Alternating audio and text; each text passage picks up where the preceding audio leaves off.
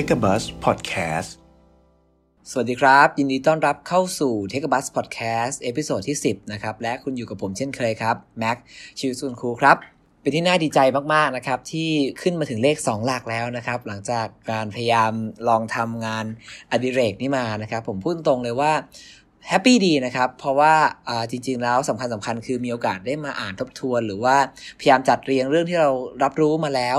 ในประสบการณ์จริงในชีวิตประจำวันเนี่ยให้มันเป็นเฟรมมันเป็นหลักเป็นแหล่งมากขึ้นนะครับ แล้ววันนี้ก็เดินมาถึงตอนที่ 10 นะครับ แล้วก็เป็นการปิดซีรีส์ของ 21st Century Skill แล้วด้วยนะครับ วันนี้ก็มาแนะนำกันในคำสุดท้ายนะครับคำว่า communication นั่นเอง พูดถึงการสื่อสารเนี่ยนะครับ ก็มีความหมายค่อนข้างกว้างเลยทีเดียว แล้วก็มีลักษณะของการสื่อสารอยู่มากมายหลายประเภทด้วยนะครับ ทั้งการสื่อสารต่อหน้าสาธารณะนะครับ การสื่อสารกันระหว่างแฟนนะครับ การศึกษาสื่อสารกันในกลุ่มเพื่อน หรือแม้แต่การสื่อสารในการทำงานนะครับ ทุกอันมันล้วนต้องการนะครับความเข้าใจแล้วก็การพัฒนาทักษะต่างๆ การสื่อสารเป็นทักษะนะครับ ดังนั้นแบบไม่ใช่ว่าใครก็ตามจะสามารถสื่อสารได้ดีตั้งแต่วันแรกนะครับ แต่ทุกคนสามารถพัฒนาให้การสื่อสารของตนเองนั้นดีขึ้นได้ ซึ่งวันนี้ที่ผมอยากจะมาพูดคุยกันในพอดแคสต์ตอนที่ 10เนี่ยนะครับก็คือเรื่องของการสื่อสารในที่ทำงานนั่นเอง ครับก็จริง ๆ แล้วถ้าใครเเคยมีโอกาสได้ฟังพอดแคสต์ของผมในตอนที่ผ่านมานะครับ เคยมีโอกาสพูดถึงคำว่า organization climate หรือว่าบรรยากาศที่ดีนะครับ ในการที่สถานที่ทำงานที่ที่หนึ่งเนี่ยควรจะมี ข้อที่ผมบอกเลยว่าสำคัญที่สุดเนี่ยคือคือเป็นงานวิจัยนะครับของทาง c o n f e r y เนี่ยเขาบอกว่าคำว่า clarity สำคัญที่สุด นะครับ clarity หมายความว่าความเข้าใจที่ชัดเจนนะฮะว่าวันนี้เนี่ยองค์กรหรือว่าทีมของเราเนี่ยกำลังจะเดินไปทางไหนนะครับทำไมเราต้องทำสิ่งนั้นสิ่งนี้นะครับ แล้วแล้วตัวงานของเราเนี่ยกำลังจะไป contribu สู่งานของใครนะครับ อะไรแบบนี้เป็นเป็นภาพที่ทำให้ทีมมีพลังนะครับ เป็นภาพที่ทำให้แบบว่าทุกคนมุ่งเป้าหันไปหาเป้าหมายเดียวกัน แล้วก็แล้วก็เอ่อทำงานประสอบประสานกันได้อย่างมีประสิทธิภาพนั่นเอง ดังนั้น ดังนั้นสิ่งที่น่าจะมาชวนคุยกันวันนี้คือ แล้วเราจะทำยังไงให้เราสามารถสื่อสารนะครับ กับคนอื่นในทีมไม่ว่าจะเป็นในฐานะของเพื่อนกับเพื่อนนะครับฐานะของเจ้านายลูกน้องนะครับ ให้สามารถสร้างให้เกิด clarity หรือว่าความชัดเจนความเข้าใจแจ่มแจ้งกันในการทำงานกันระหว่างกันได้นะครับซึ่งวันนี้ผมมีเทคนิคนะครับเรียกว่าเป็น 8 วิธีในการที่จะทำให้เราพัฒนานะครับทักษะการสื่อสารการคอมมิวนิเคชันในในที่ทำงานของเราได้นะครับ เริ่มต้นกันด้วยข้อแรกเลยเขาบอกว่าลองจัดให้มันเกิด one on one meeting อย่างสม่ำเสมอนะครับ อันนี้เป็นสิ่งที่สำคัญเลยเพราะว่าหลาย ๆ ครั้งเนี่ยเราคิดว่าเราคุยกับเพื่อนร่วมงานคุยกับลูกน้องเจ้านายกันบ่อยอยู่แล้วนะครับ แต่เนื้อหาที่เราคุยกันในที่ทำงานปกติเนี่ยเราจะคุยกันว่าเออตรงนี้ลูกค้าเขาจะเอางานวันไหนทำเสร็จหรือยังนะครับ แล้วก็ตัวเนื้องานตรงนี้เนี่ยจริง ๆ แล้วเออต้องไปทำแอดตรงนี้เพิ่มนะฝากแก้หน่อยฝากตรงนั้นตรงนี้หน่อยนะครับความจริงเราคุยกันแค่ระดับของว่างานมันเป็นยังไงเนาะแต่ระดับของของความเข้าใจ ระดับของปัญหาอุปสรรค ระดับของความรู้สึกมีส่วนร่วมเนี่ยเราเราไปไม่ถึงตรงนั้นเลยนะครับวันออนวันมิ팅เนี่ยเป็นเซสชั่นที่ที่เหมาะมากที่จะเปิดโอกาสให้คนสองคนที่ทำงานด้วยกันเนี่ยได้คุยกันเจาะลึกเหมือนหลายๆคนบอกมันคือการเปิดประตูนะครับในการที่เราจะเข้าไปเข้าใจเขามากขึ้นกันนะครับอาจจะหน้าของวันวันนี่หลากหลายเลยครับแต่หลาย ๆ ครั้งที่เขาคุยกันเนี่ยเขาจะถามเลยว่าตอนเนี้ย ในงานที่คุณกำลังทำอยู่เนี่ยคุณทำงานอะไรอยู่บ้างนะครับ อะไรที่ยังมีความไม่ชัดเจนอยู่บ้างที่คุณยังไม่เข้าใจว่าความจริงแล้วมันมันส่งผลถึงอะไรอย่างเงี้ยนะเขาคุยกันตรงนี้เลยว่าแบบว่าปัญหาอุปสรรคต่างๆ เป็นยังไงบ้าง คุณคุณกำลังตามภาพใหญ่ของบริษัททันไหมนะครับ ตรงนู้นตรงนี้ตรงนั้นนะครับ การที่เราสามารถทำให้ทำให้กิจกรรมแบบนี้เกิดขึ้นได้ในแต่ละเดือนแต่ละเดือนเนี่ยมันลี่ก็ดีนะครับมันจะทำให้ลดกำแพงของการสื่อสารกันระหว่างคนสองคนได้มากทีเดียวเชียวนะครับ ไม่ได้สื่อสารกันแค่เวลาทำงานแต่มาสื่อสารกันในนอกเวลาด้วยนะครับ การสื่อสารมันเป็นการทำให้เราเข้าใจกันมากขึ้นนะครับ สมัยก่อนผมไม่ค่อยได้วันออนวันบอกกันตรงๆว่าแบบทำงานไปเรื่อยๆ ผมมีแนวคิดแบบโรงเรียนชายล้วน ผมผมโตมากับเพื่อนโรงเรียนสวนกุหลาบนะครับ ผมมีความเชื่อว่าผมใส่สุด คุณใส่สุด เราช่วยกันทำนะครับ ใจใจนะครับ สุดยอดนะครับซึ่งซึ่งเวลามาทำงานกันจริงๆนะฮะไม่รู้เรื่องนะครับหลายๆครั้งเขาไม่พอใจเราเราไม่รู้นะ เพราะว่าการสื่อสารตรงนั้นมันไม่ได้ผูกผูกพูดกันออกมาในภาวะปกติ รู้ตัวอีกทีเขาระเบิดบึ้มไปแล้วนะครับมันมันเป็นสิ่งที่ถ้าไม่อยากให้ระเบิดเวลาตรงนั้น มันถูกตั้งเอาไว้แล้วก็ระเบิดกันในอนาคตเนี่ยวันวันมิ팅เนี่ยมาคุยกันเลยนะครับอะไรที่เราจะปรับให้กับคุณได้บ้าง อะไรที่คุณจะปรับให้กับเราได้บ้าง คุณเข้าใจดิเรกชันของบริษัทขนาดไหนแล้ว คุณรู้ใช่ไหมว่าฝ่ายเราทำงานไปเพื่ออะไรนะครับคุณอยากจะใช้ชีวิตตัวเองอยู่กับที่นี่ไปอีกนานแค่ไหนทำอะไรบ้างเรื่องพวกนี้เป็นเรื่องที่เราต้องคุยกันนะครับ เพื่อเพื่อทำให้การสื่อสารหรือความเข้าใจของการทำงานระหว่างกันมันดีขึ้นนั่นเองนะครับ นี่คือข้อแรกคือ one on one meeting ครับแนะนำไว้เลย วิธีการทำนะครับ ก็สามารถนัดไปที่ร้านกาแฟก็ได้นะครับ ไปทานข้าวกัน 2 คนก็ได้ แต่ว่าขอให้อยู่ในบรรยากาศที่ไม่ใช่ห้องทำงานนะครับ ต้องเปลี่ยนบรรยากาศ แล้วก็ไปหาที่สงบสงบนั่งคุย นั่งกินกาแฟ นั่งปรับทุกข์กันนะครับ อันนี้เป็นข้อแรก ข้อนี้ก็เป็นอีกข้อที่น่าสนใจครับ ให้จัดให้มันเกิด weekly team meetings นะครับ อันนี้เป็นสิ่งที่แต่ก่อนแท็กไม่เคยทำนะครับ เราทำงานกันไปเรื่อยๆนะครับ แล้วก็เรามีฝ่ายอยู่ประมาณ 7-8 ฝ่ายที่แตกต่างกันอะไรเงี้ย ต่างฝ่ายก็ต่างทำงานของตัวเองนะฮะ แล้วก็แล้วก็ไม่ได้รับทราบอะไรกันนะครับ แล้วก็ถึงเวลาจริงๆ ก็คือสปรินต์เงินของฝ่ายตัวเองซึ่งการทำอย่างนั้นมันก็อาจจะดูเอฟฟิเชนต์ดีในในฝ่ายนะครับ แต่ว่าสิ่งที่มันขาดไปคือการ การรู้สึกมีส่วนร่วมและการเข้าใจว่าบริบทของภาพใหญ่ของขององค์กรเนี่ยกำลังเดินไปทางไหน แล้วเราไปส่วนไหนของตรงนั้นนะครับ การที่เรามี weekly team meeting เนี่ยมันช่วยให้เรา on the same page นะ เรารู้แล้วว่าตอนนี้บริษัทจะขยับไปทางไหนองค์กรหรือทีมกำลังจะทำอะไร และทุกๆอาทิตย์ คุณทำอะไร ขึ้นมาบ้างนะครับ คุณคุณได้มามีโอกาสมาสื่อสารกันว่า โอ้โจทย์ของอาทิตย์เนี้ยเราจะทำงานแบบนี้กัน ขออนุญาตนัดฝ่ายนั้นฝ่ายนี้เข้ามาคุยด้วยนะฝ่ายนั้นบอกโอเคได้เลยงั้นเดี๋ยวเราคุยเรื่องนี้กัน การประชุมแบบ weekly update นะครับ ไม่ใช่เวลาของการ discuss นะ อันนี้สำคัญมากเลยคือ คือไม่ใช่ว่านั่งคุยจนหาข้อสรุปทุกอย่างได้ แต่มันคือจุด stop นะครับที่ทำให้เราได้มา recheck กันว่า ตอนเนี้ย ไอ้ที่อาทิตย์ที่แล้วเราพูดว่าจะทำแบบนั้นเนี่ยอาทิตย์นี้ทำเสร็จไหมถ้าไม่เสร็จทำไมไม่เสร็จล่ะอ๋อเพราะฝ่ายนั้นติดหรือเพราะสิ่งนี้มันไม่เข้ามา แต่อย่างนั้นเราไปแก้กันเถอะ ซึ่งการแก้ก็อย่าไปแก้ในมีติ้งนะครับไปนัดมีติ้งเพิ่มเพื่อแก้ดังนั้นเห็นเลยว่าจุดประสงค์ของ weekly meeting เนี่ย for communication ล้วนๆเลยนะครับ เพื่อที่เราจะได้รู้ว่าอะไรที่มันเกิดเป็นปัญหานะครับ ฝ่ายไหนทำงานยังไง วางแผนด้วยกันว่าอาทิตย์หน้าจะจัดมีติ้งจะประชุมอะไรยังไงกันบ้างนะครับ สื่อสารกันตรงนี้ให้เสร็จเลย เพราะทุกฝ่ายเนี่ยเวลามีค่า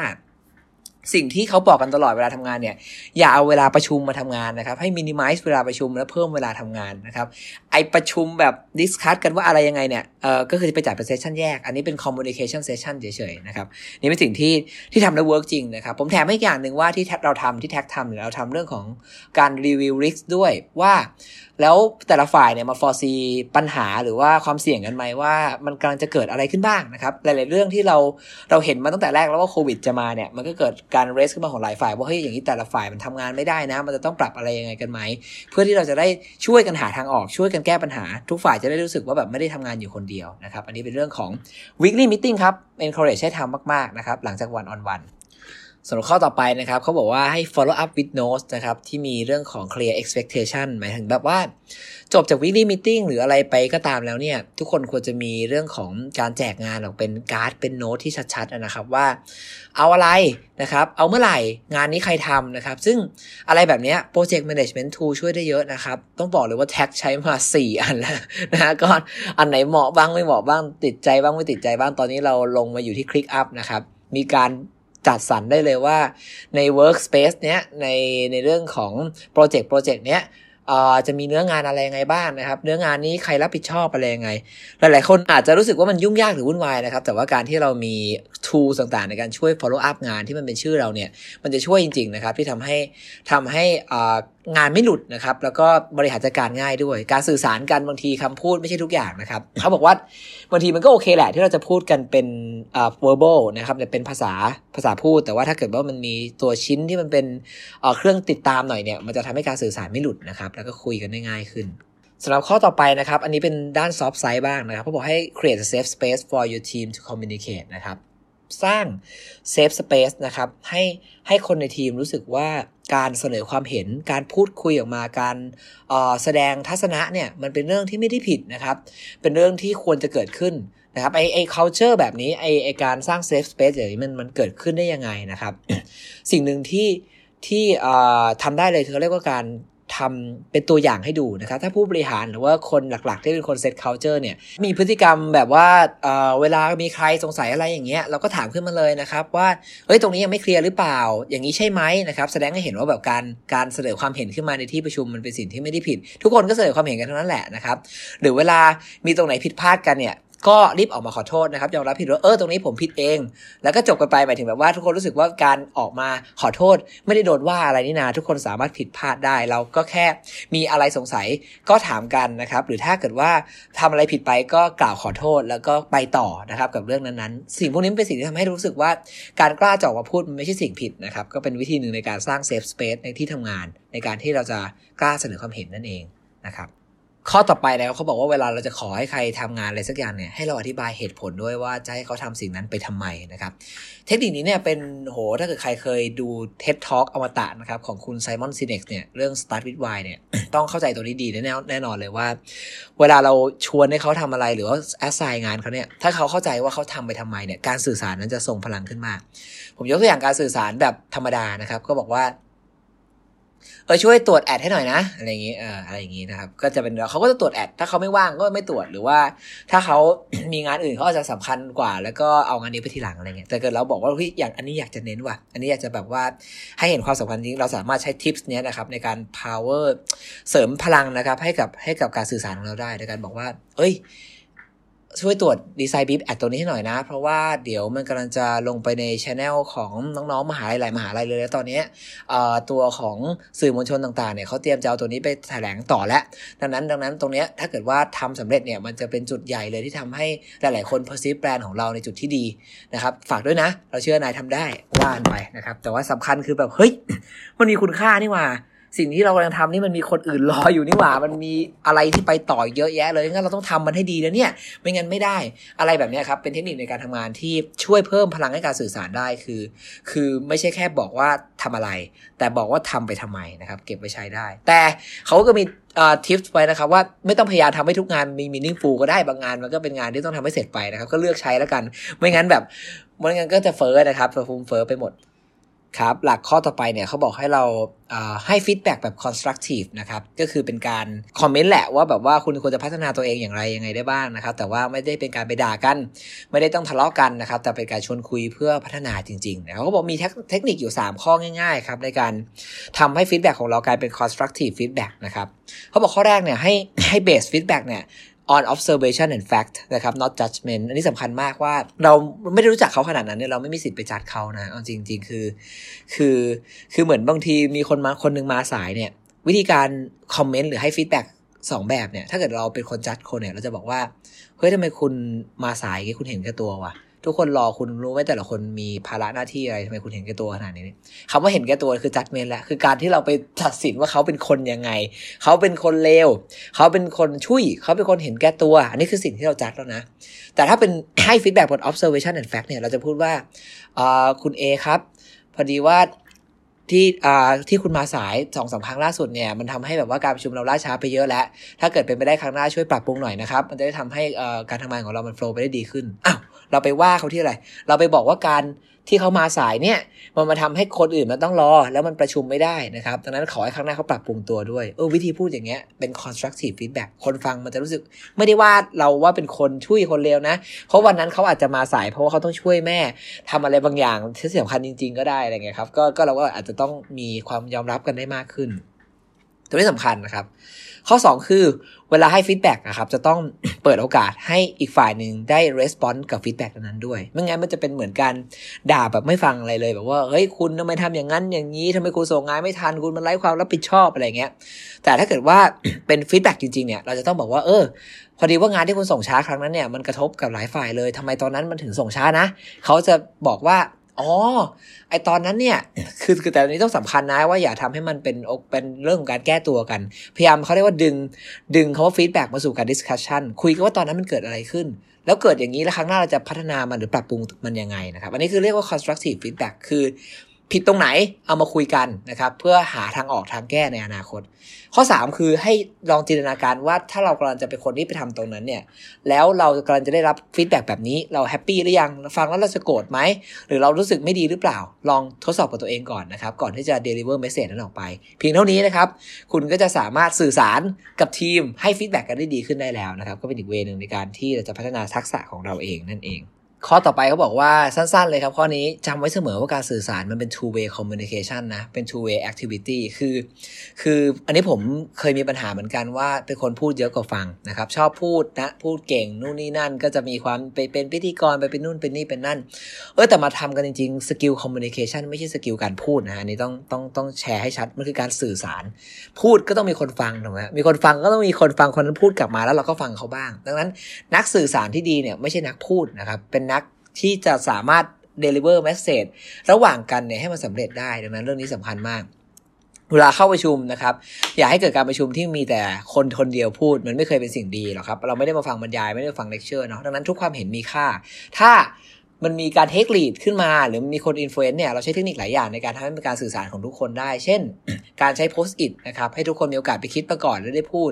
หรือว่าอย่างที่ที่บอกว่าแจก assignment ไปก่อนเลยว่าให้ไปคิดอันนี้มาถึงเวลา report ทีละคนแล้วค่อย discuss เปลี่ยนหน้าที่จากคน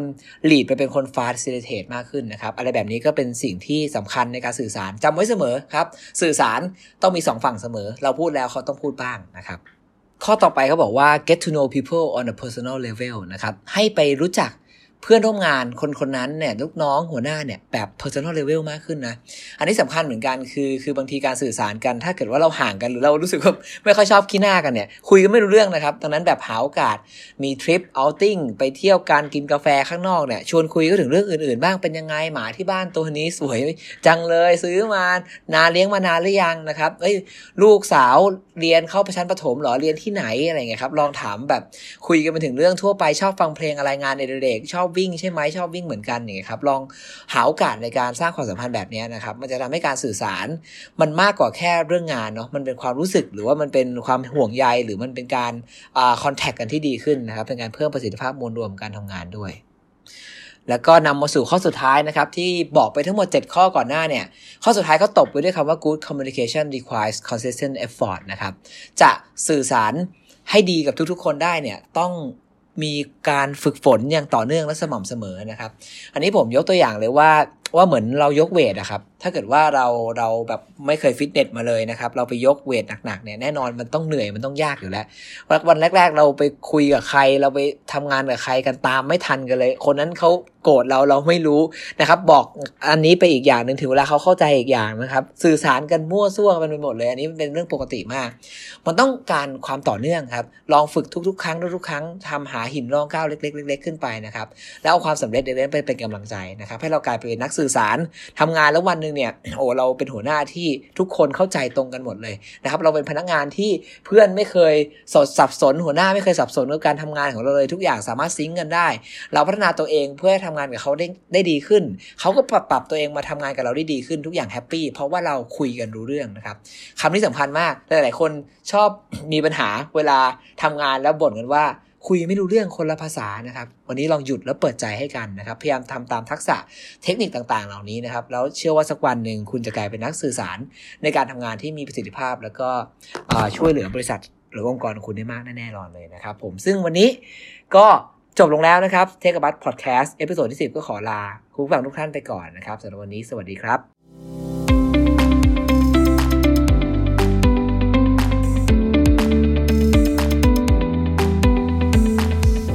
Take a Bus Podcast